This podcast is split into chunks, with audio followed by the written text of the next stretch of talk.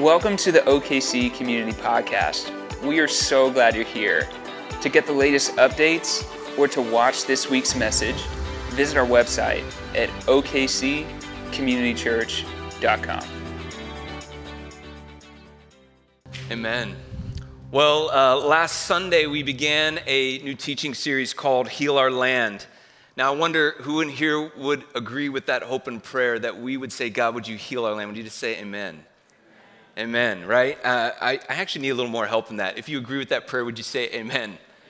That's right. Like, we want to see God heal our land. And today the message is titled, If My People, which comes from the first three words of Second Chronicles seven fourteen. And we're going to get into that scripture today. We're going to talk about it. And I want to talk about God's heart today and his heart for things like revival, his heart for things um, like uh, the, the healing our land, God's character as, as a healer. God has always been about healing. And I know, and I think you know, that we need God to heal our land. And, uh, you know, this past week, this past week I was thinking about when I was eleven years old and I watched the Berlin Wall come crashing down. I don't know if most of you, a lot of you, if you're old enough, remember that, signaling the end, if you will, the beginning of the end for the Soviet Union. And I remember images like the ones on the screen here uh, as a kid watching this moment and knowing it was a really big deal, right? I didn't understand it completely, but I knew that it was a big deal. It was like a world-changing kind of moment. And I don't know if you know much about this historic event, but the Berlin Wall was widely considered the most recognizable symbol of the Cold War. And it was an ominous symbol of the power by force and the oppression of freedom that the Soviet Union had gripped so much of the world with. And so why do I bring up the Berlin Wall? I'm sure I could make, you know, a dozen different really well thought out and well-worded metaphors about the Berlin Wall to our days today. But I just I just want to simply say that I marvel that there are times in and throughout our history when the walls that divide us come crashing down. I marvel that those times exist. I also know that history repeats itself and other walls get built back up. But every wall of oppression and every wall of injustice usually and will eventually come crashing down. And I'm thankful for that. And so today I had the same feeling, and I don't know if you do too, but as I did when I was eleven years old, that I feel like I'm watching not only a wall crumble, I'm hoping that it does, but I, more importantly, I feel that this is a world-changing type of moment that we're in. Obviously, we have two major crises going on, and I don't have to, you know, detail the news to you, but we know that we have a global pandemic that has been the greatest disruption that our generation has ever seen. We also know that our nation is in the throes of a racial conversation that has histor- historic significance that once again is at a boiling point. And I feel like the world is changing because of these things, and it will be different, and it's interesting and, and, and really a powerful thing to be living through. And as Christians, we must remember that none of this is a surprise to God. None of it. He cares about all of it, and most importantly, his heart doesn't change through it, even though the landscape and the tenor of our culture and world around us is changing. God doesn't change. He has a heart for the things of salvation, to see people coming into the kingdom. He has the same heart that he's always had. He wants to see revivals break loose, spiritual awakenings happen, and not only in people, but in cities and in nations and around the world. That's God's heart. Amen? The Bible reveals the character of God over and over again. God intends. God intends for this to happen. God intends to heal. It's why we sing, we welcome the healer in this place. He heals the broken. God heals the sick. God heals the afflicted. God heals those who are in bondage to sin. And God heals the land. What does that mean? What does it mean to heal the land? Well, I want to get into Second Chronicles seven fourteen today, and we're going to read it, because this talks a little bit about the idea of healing the, the land. And we're just going to read it out loud together, which should be fun with all of us trying to read a long verse together. You guys ready for this challenge of the day? We're going to read it together, and you're going to say it like you mean it, right? I need a little help today. Thank you. Second Chronicles seven fourteen, here we go. If my people who are called by my name will humble themselves and pray and seek my face and turn from their wicked ways, then I will hear from heaven and I will forgive their sin and I will heal their land. Great job. That's good. So the story behind this scripture, most of you, if you've ever read it, you might know what it is, but Solomon has just built a temple. He's dedicating the temple. They've been crying out to God to heal their land. God responds to them. He actually says to Solomon these words that we read in chapter, or excuse me, in verse fourteen. He says some other things, but these amazing words that he says. And healing throughout the Old Testament, and then even throughout the New Testament, it always has a couple different applications. There's a spiritual application, and there's a physical application. Sometimes healing is is actually designed to be equated to forgiveness. Think about the story in Mark chapter two when Jesus heals the paralyzed man. You know, the guy who came through the roof? Well, the first thing that Jesus does is he forgives his sins. Then he heals him physically. Kind of, symbol, or, excuse me, bringing about holistic healing to body and soul. And there's this thing happening in Second Chronicles, though, about healing the land. It can refer to a couple things. It can mean bringing the exiles back to the promised land, that providing healing through restoration. God did this with his people many times. Secondly, it can mean restoring peace and security to the land. Jeremiah thirty-three six says this, nevertheless, I will bring health and healing to it. I will heal my people and will let them enjoy abundant peace and security. Similar moment of healing in Isaiah fifty-seven and verse eighteen. I have seen their ways, but I will heal them. I will guide them and restore comfort to Israel's mourners.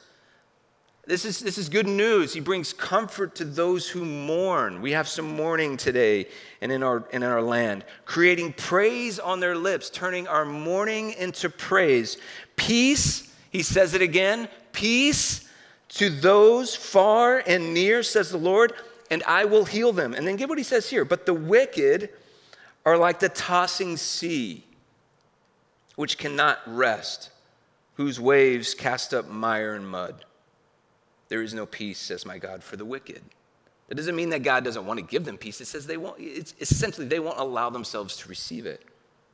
God heals through restoration, right? God bringing things back to the way they ought to be. God restores dignity to the people, and he heals the land. God releases peace and security, and he heals the land. God gives forgiveness, and he heals the land and the people who inhabit it.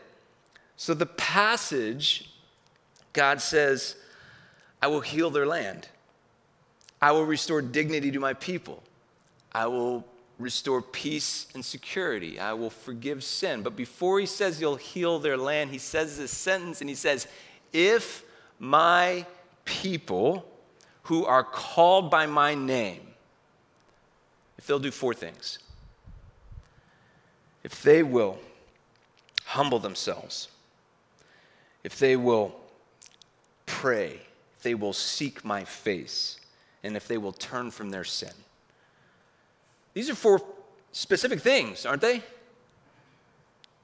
Now, they aren't four steps. They're not like rungs to a ladder. It's not like we have to climb up these things in order to receive some sort of spiritual breakthrough. Life with Jesus is never a checklist. However, God does provide handles for us to grab a hold of. He sometimes provides handlebars for us to grab a hold of so we can steer and guide our life. Are you with me? And so he is giving us things to grab a hold of here. He's not telling us this checklist or this, this ladder or this these rungs of a ladder to, to achieve spiritual, you know, maturity. No, he's like, would you grab a hold of these things? I'm, try- I'm here to help you.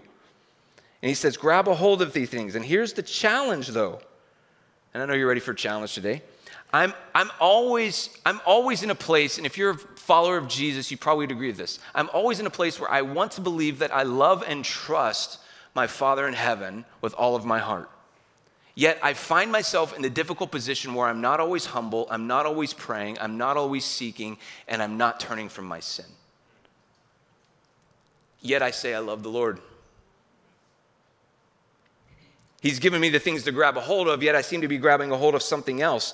And if you and I want healing, not only in our life, but in our land, we want to see revival break loose, if you will, in our world. We don't, we, we have to grab a hold of the things that God has given us to grab a hold of, these handlebars. And instead, we're being led by the confused and flawed ways of the world in which whatever voice is the loudest is in the room is who we give attention to. And here's what we need to do. We have to turn our hearts and our minds and our ears to the things of God, because it's in those things, the things that we lean into, that we find healing coming about not only in our life, but in our land. So let's talk about these four handles that God has given us. Are you guys with me? If my people who are called by my name will humble themselves, humble yourself. Let's talk about humility. You know, sociologists have said this is the most narcissistic culture and age in, in, in the history of the world. You're like, oh, thank you. Tell me more about myself. I want to hear more about myself. Rumblings like of getting it a little late, but that's okay. We are addicted to our self-image. We want to know what everybody thinks about us. That's why we love our selfies. That's why we love our website pages that we call our social media pages. That's why we love our own personality tests and we love to talk about them. And here's no judgment because I've done all those things. But I understand that we are living in a very self-centered culture. Many of us have been born into it and we don't know how to do life any differently. It's why we struggle so much with people who are different from us and who disagree with us. I think we all need to take a fresh look at humility. Because most of us aren't as humble as we think. Think about it. I mean, how humble is it for us to say, you know, I'm not very prideful. I'm pretty humble. I'm a humble person. It's not me that's prideful. It's them that's prideful. They're the arrogant ones. How? I don't think you understand what humility means. And this is how we talk, though, and this is what we think in our minds. It's them that are prideful. Our pride leaks into nearly everything, too, by the way. Many of us walk in versions of strange spiritual pride. You know, I, I've heard people say this, literally say things like this. As Christians, we we think, why don't they seek the Lord like, like me or like we should? Or they look at people and why don't they worship like me? Or they actually will say, I think I'm more spiritual than them, and so I should have more of a position than they do. Do you see what they do? I mean, what's wrong with them? Why don't they care more? Or there's the flip side, the other type of spiritual pride, where we look at someone and say, look at how they're worshiping, man. It's kind of weird. It's, man, they believe in some kind of crazy stuff. Like, what? Praying in tongues? What? They believe in prophecy? Like, I don't know. I've never experienced those things. Therefore, I don't know if God's in them. How arrogant is it to think that everything that you've experienced with God is the only things of God?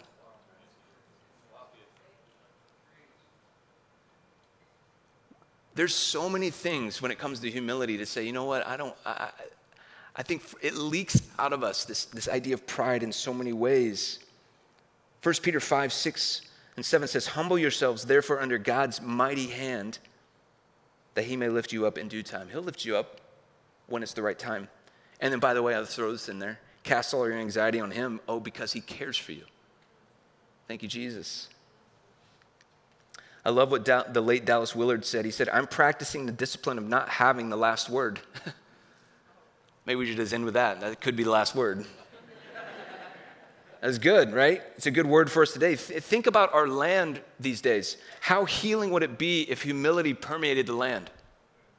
How healing would it be if, if I, I'm so thankful for the posture of listening that so many are taking right now in this conversation, in this struggle around race. I'm so thankful for it. It's the only way that we'll learn. And by the way, I'm all about I'm all about learning. I'm not about guilt, but I am about growth. You know, Jesus didn't guilt us into anything, but he showed us how to live a better way. We need to humble ourselves so we can grow as his people. So in my humble opinion, or as some of you like to call it, humble, so humble you drop the H.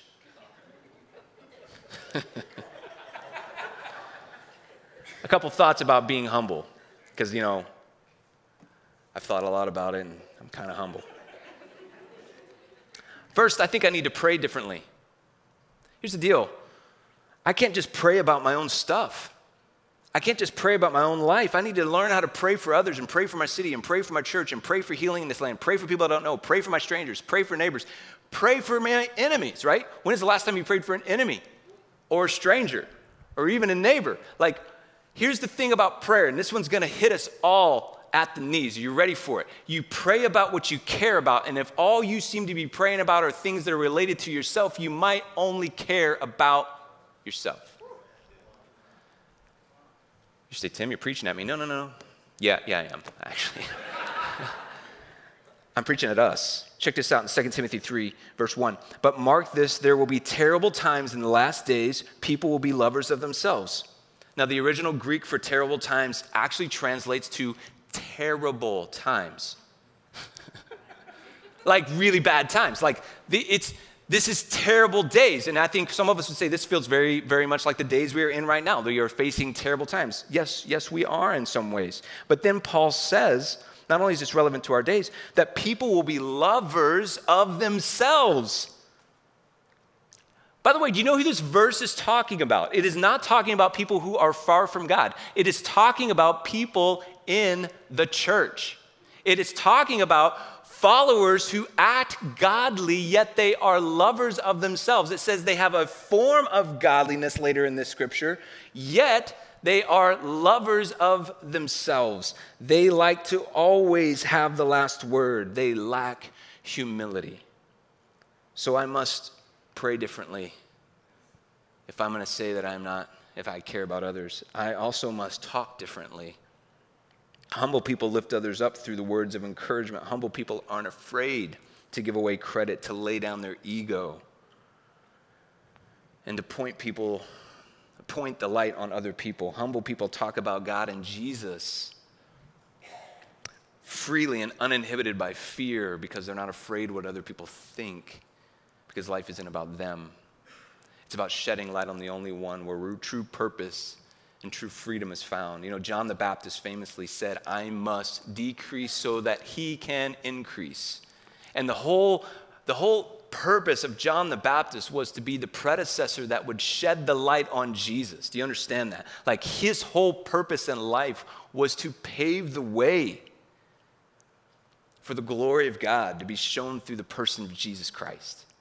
What a picture for us and the ways that we are supposed to live as a voice in the wilderness, crying out, saying, prepare the way of the Lord. Prepare the way of the Lord.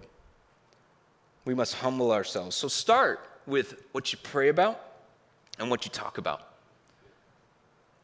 Because pride builds Berlin walls, right, of division. But humility creates doorways, pathways, bridges, and windows for For love, joy, peace, patience, kindness, goodness, faithfulness, and self-control to all come rushing in, which, by the way, those things are the fruit of the Holy Spirit. And so, in other words, what I'm saying is humility creates the highway for the Holy Spirit to come rushing into our world. Are you with me? Okay. So that's point number one. Point number two, three, and four are much shorter, because I, I think it all begins with humility. We'll talk about these other three things throughout the rest of our series, but I'll touch on them briefly. If my people who are called by my name will humble themselves and pray, and pray. I like talking about prayer. We've said it for years. Everything begins and ends with prayer. And if we aren't praying, then we are saying to God, I don't need you. If we aren't praying, we're saying, God, I can figure this out on my own. I can build intimacy with something else. I can give praise to something else. I don't need to pray because I have those things figured out. So am I saying that's all we need to do? Just pray. Just pray. That's, that'll fix everything. Just pray it out. Here's the deal. I do not believe prayer is the answer to everything.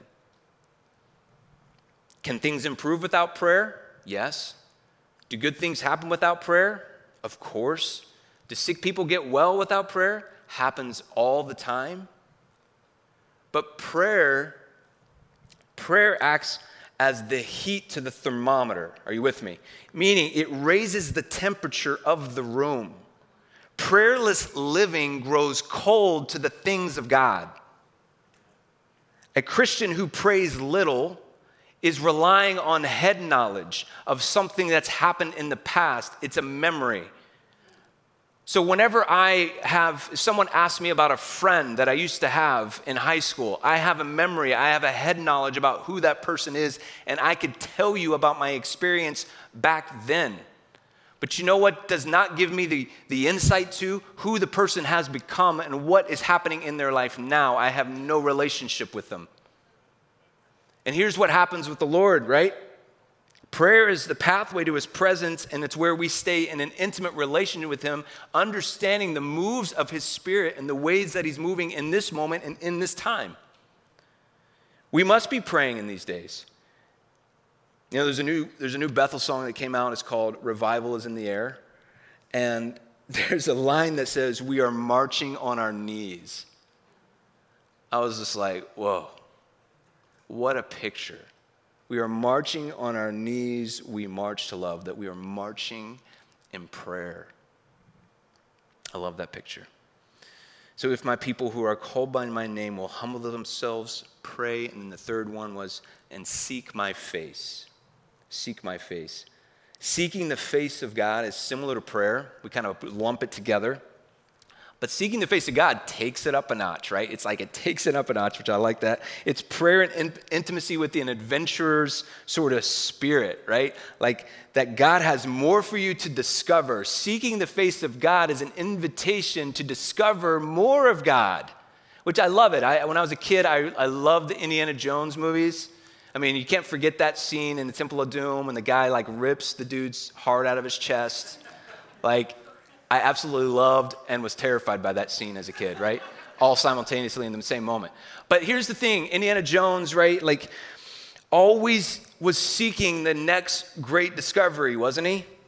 And he would literally do whatever he had to do to, to, to find that treasure, to find that great discovery. And along the way, the, it was an adventure of not only pursuing something, but fighting off the enemy. Are you with me? That he was not only fighting off the enemy, he was learning who he could trust along the way to where he finally, finally found this treasure. And I don't think life with Jesus is perfectly portrayed by Indiana Jones, by the way. But there's a lot of adventure to it. There should be this treasure of seeking the Lord with excitement about the breakthrough that God wants to bring us, the healing that he wants to release. Like seeking the Lord and seeking the face of God, it's a belief that there's more. It's a belief that you haven't yet attained what God has in store for you. It's saying, I'm gonna keep pressing in as a person who is hungry and thirsty for more of his presence, more of his righteousness, more of his power and his presence, not only in my life, but in my city, in my church, in our nation, and around our world, because God isn't here for me. He's here for the sake of the world. Whenever we can lift ourselves up out of just life being about us, but understanding, no, no, no, it's about the purpose that God has for us, that we get to join in that mystery of his grace and his gospel being released into the world. And we get to see the power of his love transforming lives. You know, Matthew six thirty-three says, seek first the kingdom of God and all these things will be added to you. First Chronicles sixteen eleven says, seek the Lord and his strength and his presence continually. Psalm one nineteen says, uh, verse ten says, with my whole heart I seek you. Psalm one nineteen two says, blessed are those who keep his statutes and seek him with all of their heart. We get to be seekers of the greatest treasures that exist in this world. They're found in the presence of God, seeking his face. God's like, I'm trying to give you the handlebars. I'm trying to get you off from being steered by the things of this world that are going to be broken and hurting and are going to be confusing. And I want you to grab a hold of something. I want you to grab a hold of being humble. I want you to humble yourself. I want you to pray, because whenever you pray, like I want you to pray, it puts your heart intimately intimately connected to me in the work of the Spirit, and I want you to seek my face because I'm not done. I have more to show you. And then, and then I want you to turn from your sin. He says, pray, seek my face, and turn from their wicked ways. I want you to turn from your sin. So this is the fourth and final thought. Humble yourself, pray, seek God's face, turn from your sin. And most of us, if we're being really honest, we intentionally, we do not want sin to be a part of our life, but we learn how to live with sin, and we can become very comfortable with sin, and we allow its presence in our life. And essentially, I want you to think about this. We allow some sins to sit right next to Jesus in our life. That's how graphic and disturbing it is, is that we allow sin to be so present with us that we feel like it has the, the that it's okay, that it sits right alongside the love for Christ that we have. We aren't fighting against sin. We're accepting it. But we got to remember that the heart of God is that he loves purity. God doesn't demand perfection like he's some hard-driving coach that says, do it right or get off the field. That's not the heart of God. No, he's a father who understands that if you keep drinking from sewer water, you're gonna get sick. He wants you to drink from his pure, clean, living water. It's that water that heals us. You know, when we allow sin to become part of our life, it really is like drinking from the sewer. My suggestion to all of us is that we take a really honest heart check in our life and ask ourselves, what sin have I allowed to become tolerable in my life? What am I allowing to sit right alongside my faith? God loves purity, and that's why he says, I need you to turn from your wicked ways, not because he demands perfection, but because he's a loving father that says, if you don't, you're gonna get sick. I could talk for days about this, but today I thought we should just spend some time taking a step together to pray, as the scripture says, and to pray specifically in these four things that we can grab a hold of today. Humbling ourselves before God, praying and seeking his face, and turning from our sin. And so I'm actually just I'm pushing us right into it. We're just gonna pray. So if you just bow your heads, we're going to create some space for prayer today. Then we are going to worship. We really need to worship today, by the way, and I'm excited to sing. But for about five minutes or so, we're just going to pray. With your heads bowed and your eyes closed, I just want to say this. If you aren't used to praying in general, it's okay. If you aren't used to praying in church like this, what I'm doing right now, where I'm going to lead us into prayer, it's okay. You can just observe. You can learn. You don't have to participate, but I, just, I do want you to know, no matter if you have no idea what's going on or if you have a complete, you can participate because God is inviting you into prayer with him today. He's inviting you. Every one of us, we're invited right now by the, by the God of all creation into an intimate moment right now. And so first of all, I just want you to know there's no need to rush in this moment. Let's just rest in his presence. In fact, why don't we just, let's just take a deep breath. Can everybody just breathe in?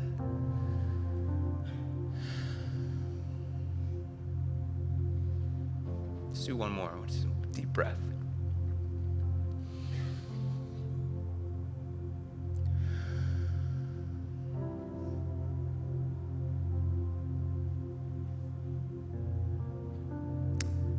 Time that we can just allow what's been bottled up in us all week and bring it before the Father.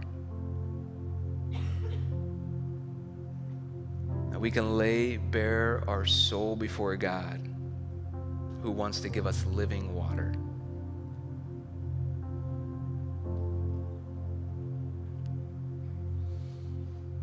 You see, the God that we call Lord, he's a God who heals, he sets free, he restores, he releases and restores people to his promise. So maybe in your own way, just say, Lord, Holy Spirit, will you move in my heart in this moment? Will you speak to my heart? Could you just say a prayer like that? You can just, I'm just going to give you little prompts to just say a prayer. Say, Holy Spirit, would you move in this moment? Would you speak to my heart? In your own way, just say that. You can add to it. You can simplify it. Holy Spirit, we offer up who we are right now. It's all we have.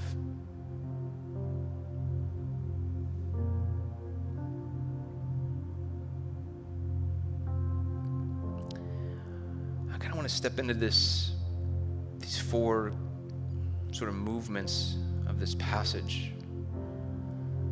Humbling ourselves before the Father, praying and seeking His face. I just, I believe you need to, we all need to just take a step and say, Lord, I want to humble myself right now.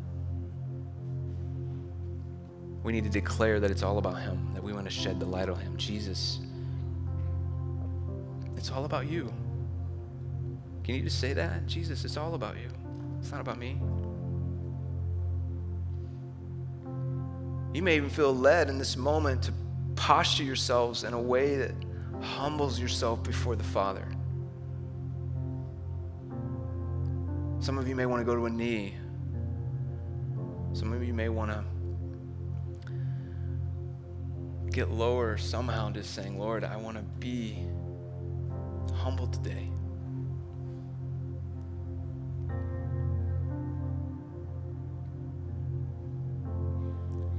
Can you just say, Jesus, it's all about you. I want to talk about you. I want to pray about your kingdom come, your will be done. Not only in my life, but in the lives of those around me, in my city and in my and in our world that's hurting right now.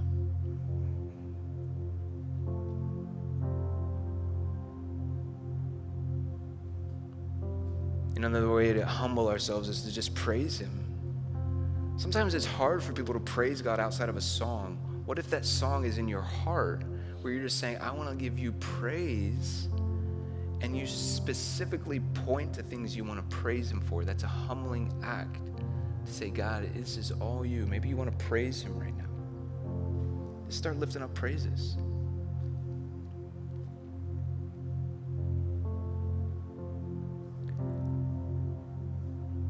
It's humbling to pray for other people. Maybe there's someone that the Holy Spirit's going to put on your heart right now, and it's time for you to just say, Lord, I want to pray for them. I want to lift them up.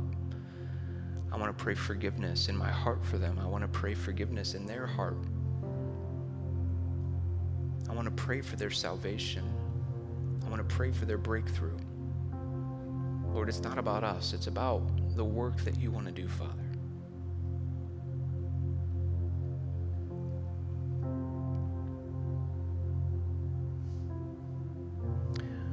Seek His face by saying, God, I want more of you. Maybe you could just declare that. God, I want to discover something new. I ask, Lord, that I would eagerly desire more of you. Maybe just pray something like that.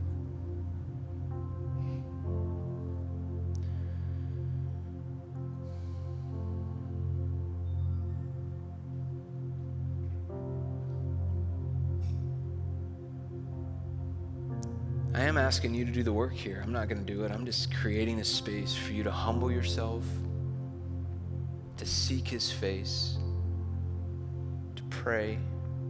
In a moment, we'll turn from our sin, but just humble yourself, pray, seek His face. Take this moment.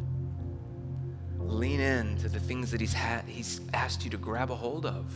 If my people who are called by my name will humble themselves, will pray, and will seek my face, I will hear them from heaven.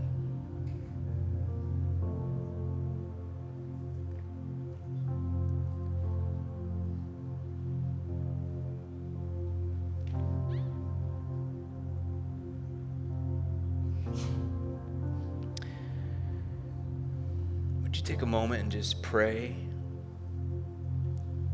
Pray for our city and our nation, our world. Pray with the challenges that the world is facing with a global pandemic. Pray over our nation and things we are experiencing across our land with peaceful protests and confusion, and the list goes on and on, that we just need healing. But we also need change. This is a moment of change. Would the right changes come about? Would God-honoring changes come about? Would the healing, living water of God come rushing into our land?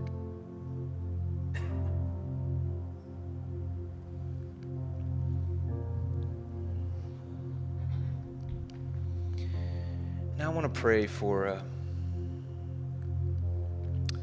a time of just turning from sin.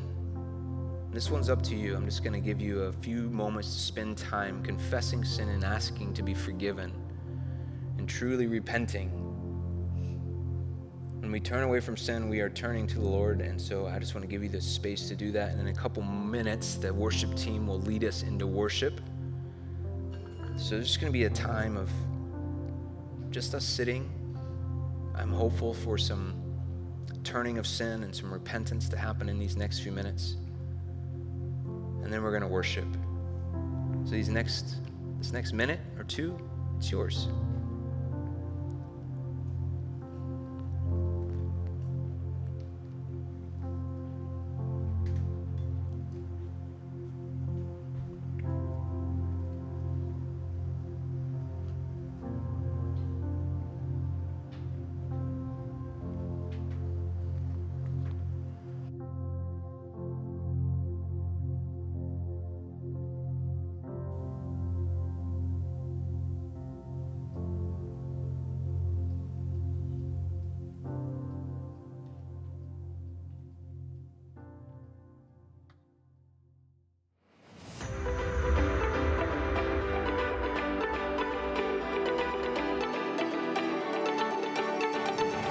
We hope you've enjoyed this week's message. If there's anything we can pray with you about, or if you have questions about God, we'd love to talk with you. Please visit our contact page at O K C community church dot com.